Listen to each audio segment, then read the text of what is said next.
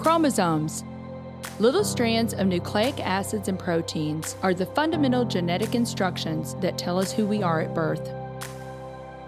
Most people are born with 46 chromosomes, but each year in the United States, about 6,000 people are born with an extra chromosome, making them a person with Down syndrome.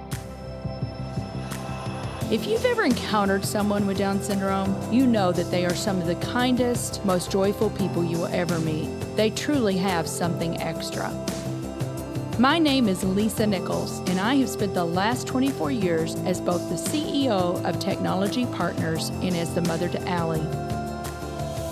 Allie has something extra in every sense of the word. Have been blessed to be by her side as she impacts everyone she meets. Through these two important roles as CEO and mother to Allie, I have witnessed countless life lessons that have fundamentally changed the way I look at the world. While you may not have an extra chromosome, every leader has something extra that defines who you are. Join me as I explore the something extra in leaders from all walks of life and discover how that difference in each of them has made a difference in their companies, their families, their communities, and in themselves.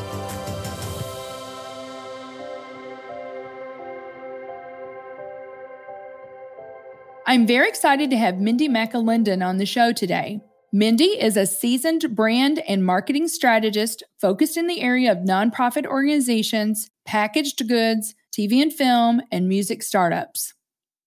Mindy, thank you so much for agreeing to be on the show. I'm so excited and I love technology because you're setting in Arkansas and I'm setting in Missouri and we're making this happen. So thank you for agreeing to be on the show. Thank you so much for having me. I'm really looking forward to our conversation. It's going to be fun. So you and I were just recently connected by our mutual friend, Jim Bechtold. Yes. And there's so many things to talk about. But as I was preparing yesterday, for our conversation today, I was just struck. And Scott, the EP for the show, said, You're kind of like a Renaissance woman because you do so much. I mean, your education, you got degrees in engineering, economics, and mathematics from Vanderbilt. But then you went on to get your MBA from Indiana University in marketing and international business. I did. So well rounded. So, talk to us just a little bit about how you grew up. So, I grew up, my parents are very well accomplished. Um, my dad worked for Procter and Gamble straight out of college. And of course, we moved every three or four years growing up. He worked his way up to be a vice president at Procter and Gamble. So, you know, very hard charging. My mom, equally hard charging, stayed home with us she was an English teacher. And then when I was in junior high, I went back to work and was herself a principal in a healthcare company just a few years after going back to work. So I definitely have high standards within my family and high expectations for achievement. So, do you have siblings? I do. I have a brother who lives in Nashville. He is also a consultant. And then I have a sister who's since passed away. Oh, I'm sorry about that. That's got to be tough. You've had a few life interruptions. So you had models that you could watch in your parents, you know, because like you said, very high achieving. I'm sure that education was really important to them and they passed that on to you guys. And so, you know, that that makes a lot of sense. Why why you went and got, let's say, one, two, three, uh, five or six different degrees here. But you know, your career. So I know that you started as a sales rep at Merck. I did. People won't believe this now because I'm a little bit outgoing, but when I was in college, I was a little more shy shy. And I looked at my job opportunities and decided I actually need to go into sales. I need to learn to be able to talk to people. And so it wasn't my comfort zone. It wasn't really what I wanted, but it was a fantastic opportunity. I was fortunate enough to get the job, and uh, Merck is phenomenal in training in terms of teaching you to really go out and sell. And it was a great opportunity. Not one that I wanted long term. That is not my calling, but gosh, I wouldn't trade it for the world. So, did they have a really robust training program? They actually invest three months in you in training, and it's full time. So, I did two months of studying the parts of the body. So, I had to learn the systems of the body, and I had to learn how each of the drugs worked. And then we literally spent one month in sales training. And what we would do is we would get up at eight in the morning, fully dressed in our suit. We would go to the basement of the hotel and we would make fake calls to fake doctors in the basement of the hotel all day. And then at five o'clock, we would quit and we'd review with us what we did right or wrong. And then we would go back and do it again the next day. So for a full month, I made fake calls to doctors. So by the time I hit the streets, I was, you know, old hat at doing it. It was amazing amount of money that they put into training their their reps. Most people are looking at to say, okay, what is my passion? What am I good at? That's where I'm going to pursue. And what you did was you said, okay, you know, I have some marketing, I have international business, I have these things, but what don't I have? And that's how you chose. And I just think that's phenomenal. But from there, you went on and went into Sara Lee. I did. As a brand manager. Sara Lee, I was in one of their meat divisions. Um, at that point in time, they had seven meat companies. And it actually was fun. It was a small enough company that you did everything as a brand manager. So I actually did tours of the plant. We were a fully integrated plant. We brought in our turkeys at two days and they went out the other end about 12 weeks later in packaging. And so I, because of my engineering background, actually was responsible for all of the plant tours that would come up. And so I knew the equipment, I knew what it did. Part of Sara Lee was you had to test the product every day. So we had what was called the cutting every morning. And at 7 a.m., you would get in line, and everything that was manufactured in the last 24 hours was displayed, and you had to taste it. Look at the packaging, taste the flavors, make sure it met standards before it shipped out on the truck that night. It was great because I interacted with these guys in manufacturing so often, they would actually bring me problems before it ever hit the cutting room. And so when my products hit the cutting room, I knew they already met my standards. They already had packaging that was appropriate because my guys on the floor had a good relationship. And so we would talk about problems before they actually happen. And so there's, you know, that's, I think you talk about relationships a few minutes ago. And I think that is critical, actually, is maintaining relationships with people that may or may not seem like they have importance in your life, but at some point you can help them or they can help you. And it's important to just always keep those relationships open and going. So Sara Lee was a great learning experience in terms of just making sure that you kind of had 360 degree vision of what was going on in your world. Yeah, great insight, great points. And I could not agree with you more. It's all about people. I've got a good friend, Orv Kimbrough, that's the CEO of a bank here in St. Louis. And he says, you know, your next opportunity is on the other side of that relationship. Yes. You know, yes. you never know how you're going to be able to help them or vice versa. So great insight there. Now, I know then you went on to be a financial analyst at Ford. Then you were the director of marketing at a music group. Now, how did that how did that all come about? That's cool. Right. So I have the weirdest career path ever. The reason I went into finance is similarly why I went into sales. I actually hated finance. Even though I'm an engineer and I have a math degree, I hate finance because it's not the same as engineering. And so my lowest degree in graduate school, I got a B plus. Don't tell my parents. I got a B plus in finance. And so when this opportunity came to go into finance, I thought, okay, it's time to face it and conquer it because if I want to run a company, I got to understand it and not be afraid of it. So I went into finance for a couple of years and it was great. I actually met my husband at the company. We shared a desk, so I figured it was a good opportunity. But again, not my cup of tea. I love numbers. I hate finance. And there was just an opportunity. I lived in Nashville. An opportunity came across my desk for a director of marketing at a record label. And I thought, well, of all things, I live in Nashville what is more Nashville than being in the music industry? So I thought I would interview.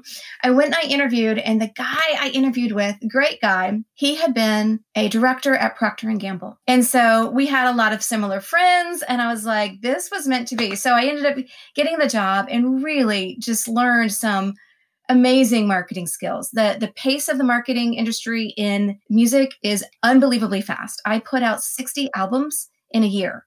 So 60 marketing plans, 60 budgets in a year. It was crazy. The way decisions were made, just completely different than uh, traditional brand marketing. And it was really, really a fun industry to be involved in. That sounds like a fun job. So it tell was. us, are there artists that we would know so, that you were representing, that you were marketing for? So probably not. I worked for a, a Christian label. Probably the biggest album that we put out, and we actually won marketing plan of the year for it was the Wow albums, which are the compilation of, you know, the top 30 Christian songs of the year. Uh, those were really our biggest ones. I remember those. Do you? Yeah. Excellent. Oh my goodness. So much to talk about there. Well, then you moved on and then that's when you went to P&G. So, you know, it's one of those things, never say never because God laughs. I swore I'd never work for Procter and Gamble because my dad had worked there and I never wanted to be in my dad's shadow, right? So, lo and behold, I decided my husband and I had gotten married. He wanted to leave Nashville to get a different job. And so I was looking for jobs too. And this job at Procter & Gamble came up and it was the perfect confluence of everything I've done. It was for marketing.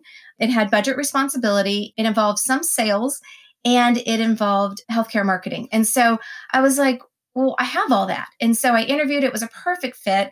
Such amazing people that I worked with there and just really, really great. And then my husband actually got a job at P&G about two months later. And so we were working together again at Procter & Gamble, which was very fun. And I worked there until I had my first kid at which point I decided to go ahead and stay home and take care of them for a while. Yeah, well, that's a perfect segue. So you do have four children. I do. 19, 18, 15, and 10, and you've homeschooled them. But in the middle of homeschooling, you had a life interruption. I want to talk about that, Mindy. And then also, you've continued to do some consulting work and some branding work and stuff, you know, in addition to the homeschooling. So, what was that decision like? We homeschooled our kids from first to sixth grade? So for us, it was a pretty easy decision. My um, daughters were in first grade and kindergarten, and they were in a private school, but they weren't being challenged, regardless of you know my encouragement to the school, which I'm sure they appreciated. You know, like, hey, can we give them different work, or can we up level their work? And you know, their response was no, we can't. And I thought, well, why am I paying? Thousands of dollars for this school that you can't meet my kids' needs. And so we decided at that point to go ahead and homeschool them for a year and just see how it worked. And it was great. I mean, first grade and kindergarten are very easy to homeschool, right? And so I didn't know what I was getting into. And then we just kept it up. I realized my kids were thriving. I actually loved spending time with my kids. I had my first three kids I had under four years, so they're very close together. And um, I would call them my entourage because whenever you just went to the dry cleaners, you walked with this huge group of people. But it was great. They did everything with me. I was still involved in doing some consulting work, also involved with some political and just community things. And I would drag them with me wherever I went. So they learned at a very early age the importance of civic involvement. They learned the importance of relationship right? The beauty of homeschooling, I think, one of the things that my kids have learned is that you accept people for who they are. People homeschool for a variety of reasons. Sometimes it's because their child has special needs, sometimes they're just socially awkward. And with homeschooling, it doesn't matter. You just kind of accept them. And so I would see my teenagers playing with an eight year old, and you never would see teenagers playing with an eight year old anywhere else. But in a homeschooling environment, you just kind of go, we're here, we're people, we're just going to make the best of whatever's going on today. And so I really loved that for my kids. And so I actually have ended up homeschooling my kids all the way through. I've got two girls in college now, and yes, they did well on their standardized tests, and yes, they have social skills. So all of that's positive. And then I still have my boys at home. Oh, I would love just to dig in more to that. So we may have to just do another podcast episode about homeschooling. You know, we do need to take a quick break, and then we will be right back with Mindy. We at Technology Partners understand the difficulty to find work that is engaging, yields high pay, and facilitates a work life balance. Over the past 25 years, we have enhanced the IT teams of over 244 client companies and placed more than 3,000 IT professionals with them on short term or permanent basis.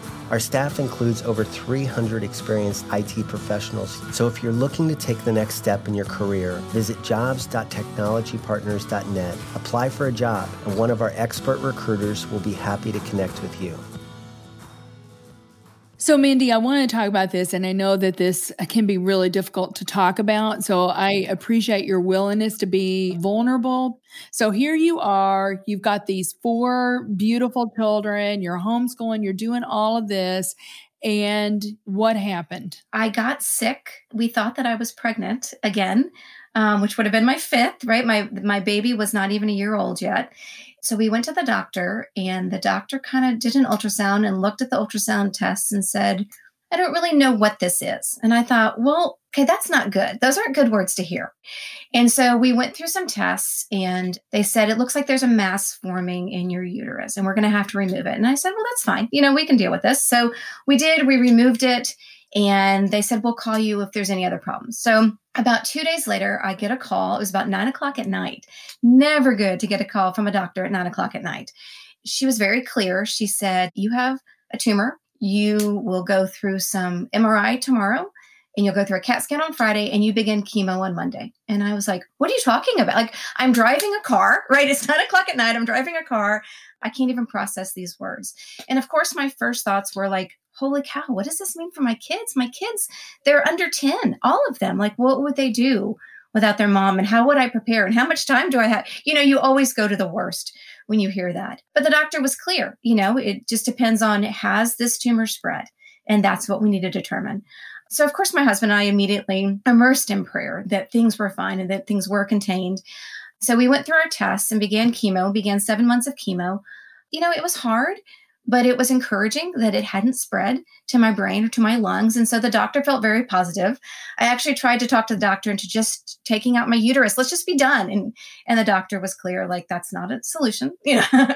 anyway, so the chemo was uh, by far the best option for us. And so we went through that. And I think the biggest thing that I found was recognizing that God was in control of the situation. I had when I was pregnant with my fourth child. I don't know, you get a, you know, you kind of get a wild hair, right? When you're pregnant sometimes.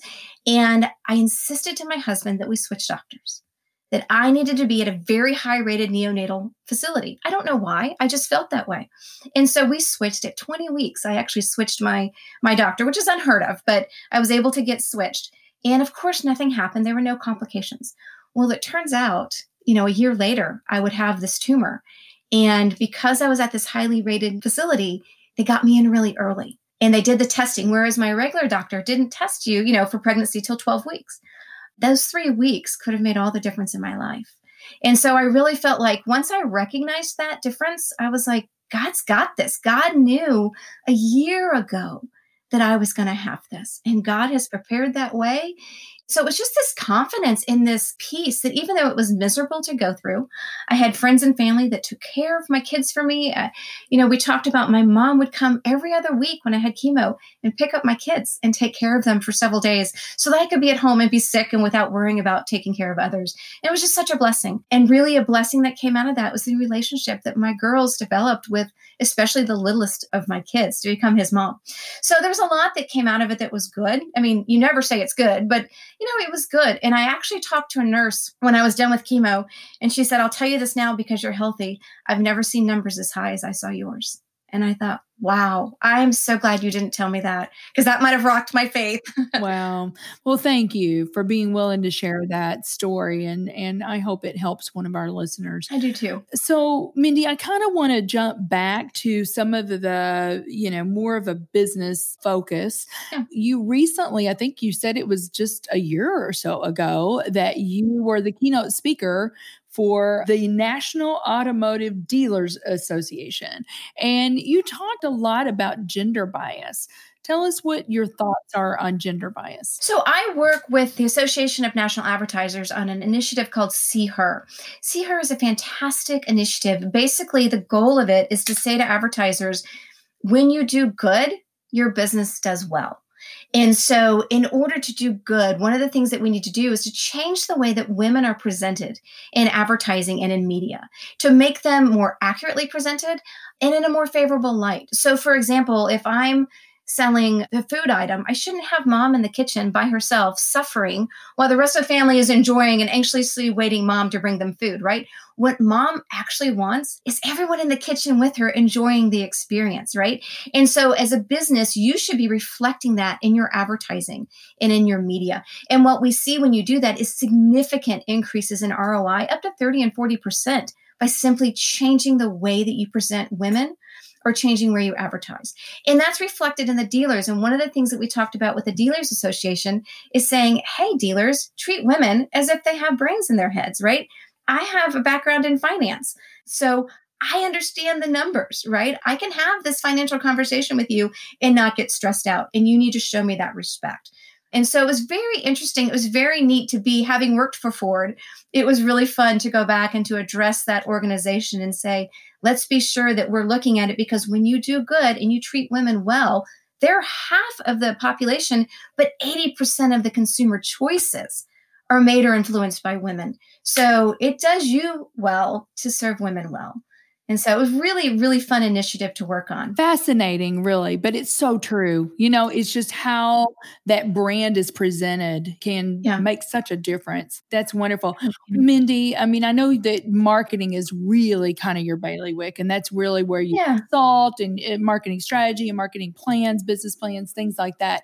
What do you see with marketing trends, and what should companies be thinking about if they're not already thinking about their marketing plan? Well, you know, it's interesting. We've watched the the last year or two, a lot of brands become much more woke right? Much more aware of social issues. And I don't think that will change, but I think there'll be a little bit of a dialing back in terms of that, um, just making sure that companies are kind of maybe riding the middle road a little bit more. I think the other thing that we see with so many people having so much time at home are really well informed buyers. They don't necessarily want a sales pitch anymore. I just need you to tell me the truth. So much misinformation out there that I don't want to sort through all of this. I just want the facts up front. I just want to be able to trust you right? I want brands I can trust. And so I think those are some of the things we'll see going forward is maybe a little bit more of that. And then I do think we're going to see a lot more levity, especially I'm hoping with the Super Bowl, we will definitely see more levity and a little less weight in the coming year because I think we all need that. We certainly do. So I want to talk about something kind of fun. I think it's really fun. Okay. Talking about this last year, you know, and that we need more levity. I mean, it's been hard on people, but there definitely been silver linings. And for you, you had something really cool coming out of boredom.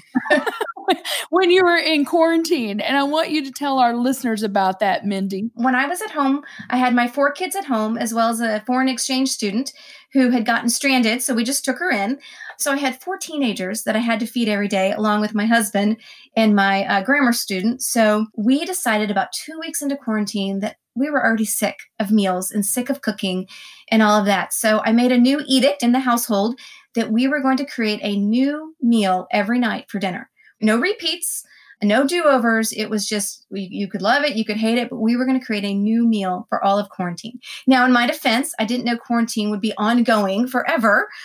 Or maybe I wouldn't have done it, but it became really fun. At first, it was easy right? We would scour the internet, we would find different recipes, kind of throw them together and make something new and and then after about 3 weeks it became a little bit of a challenge, you know, because you couldn't always find the ingredients you needed. And so sometimes it'd be like, all right, we found fish. We're having fish tonight for dinner. Let's find a recipe. And my kids got really involved. They got really vested in flavors they liked or didn't like or spices they liked. And our exchange student was from the Bahamas. So she definitely had her own twist on things that she wanted to taste. And it was good. But one of the negatives that came out of it was, you know, that my kids became food critics. Every night at dinner, they would go around the table and kind of tell me what they thought I should do next time or how they would do it differently. And I thought, what have I done? so after about three months of that, we decided to, you know what would be fun is to take the recipes that we like best, the 40 recipes we like best, since quarantine, of course, is 40 days, right? So we would take those recipes and create a cookbook. And so that's what we did. We created a cookbook and uh, launched it in October. And so I'm just starting to kind of get out there and market that cookbook. Right. I just bought my copy yesterday. I'm excited to get it. So, really, you said for three months, though, Mindy, you never cook the same meal. No. And even the kids would say, Hey, can we have that again? And you're like, Nope, we're going to do something entirely different. Yeah. I do know that part. So you probably cooked 90 meals in total, and then you took the top 40. So everybody gave them stars. Yes. they were the ones they liked. Yes. We did have some major fails. Yeah but that's all right. That happens. How fun. Yeah. And so I think it's funny, Mindy, because when you and I were talking, you said we played every board game we had. Yeah. we had read books. We had, we had done all these things and we just were like, we got to do something new. So that's life gives you lemons and you made lemonade. Exactly. But, you know, this is something extra. So I, I know that you had a team member that you observed something extra in this team member. And I was it when you you were at Procter and Gamble? I had a team member that he was a good worker, he was very successful, but his biggest attribute was that he was a cheerleader. He was just always in everyone's business in a good way right? So he was the guy who would remember that your kid had a cheerleading competition the weekend before, and he would stop by and say, How'd your child do? Or, you know, did they do well? I was thinking of your child this weekend. And, you know, he just constantly made sure that people felt acknowledged, not just at work, you know, not for their successes and failures at work, but because of what they believed in or how they led their lives. It made the work environment wonderful.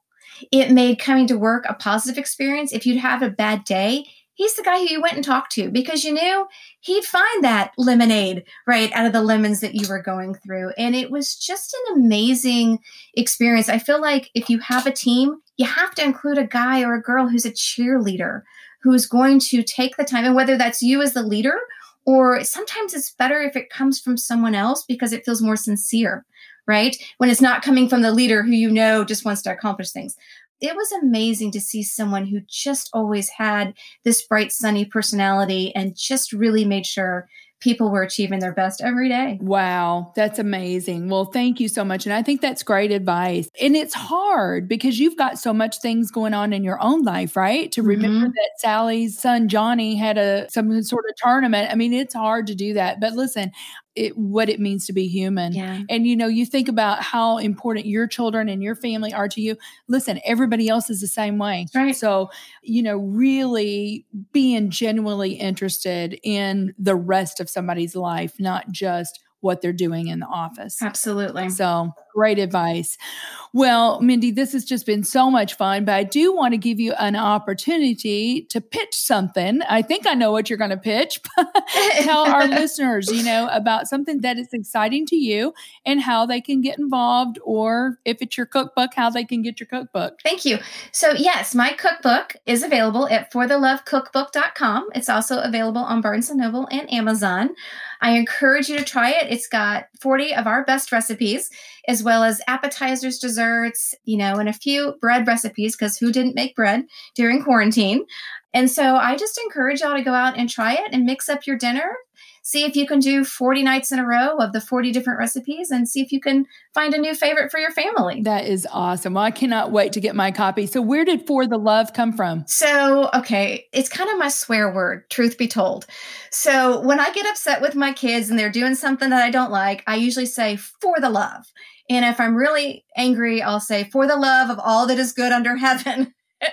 and so it really is. It is for the love of cooking and the love of my family, but sometimes it was for the love in kind of the bad way. So we just, we really like that name because it kind of reflected many of the moods we went through in quarantine. Right. Very good. Well, Mindy, thank you so much for making the time. This has just been so much fun to be on this with you. And I, I just know that our listeners are going to enjoy hearing your story and just all your wisdom. Thank you so much for having me. It has been such a treat to spend this time with you. I appreciate it. Thank you for listening to today's show. Something Extra with Lisa Nichols is a Technology Partners production. Copyright Technology Partners Inc. 2019. For show notes or to reach Lisa, visit tpi.co slash podcast. Don't forget to leave a review on Apple Podcasts, Google Play, or wherever you listen.